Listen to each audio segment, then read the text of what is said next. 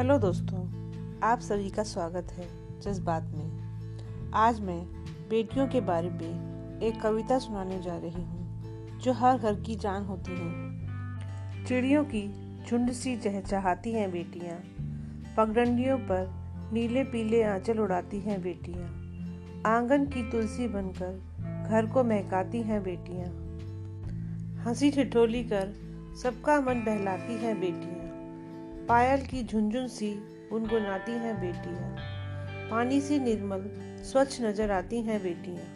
क्यों देखते हैं तिरछी नज़रों से इन्हें जमाने वाले किसी भी मकान को घर बनाती हैं बेटियाँ। घर में संगीत की तरह हैं बेटियाँ।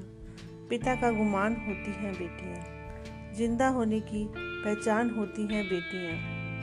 बहुत कम वक्त के लिए हमारे पास होती हैं बेटियाँ। असीम दुलार पाने की हकदार होती हैं बेटियाँ। समझो भगवान का आशीर्वाद है बेटियाँ। जब जब जन्म लेती हैं, खुशियाँ साथ ले आती हैं बेटियाँ।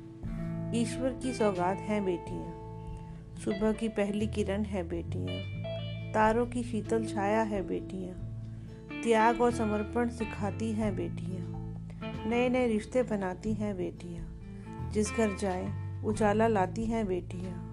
बार बार याद आती हैं बेटियाँ। बेटी की कीमत उनसे पूछो, जिनके पास नहीं होती हैं ये बेटियाँ। किस्मत वाले होते हैं वो लोग, जिनके पास होती हैं बेटियाँ।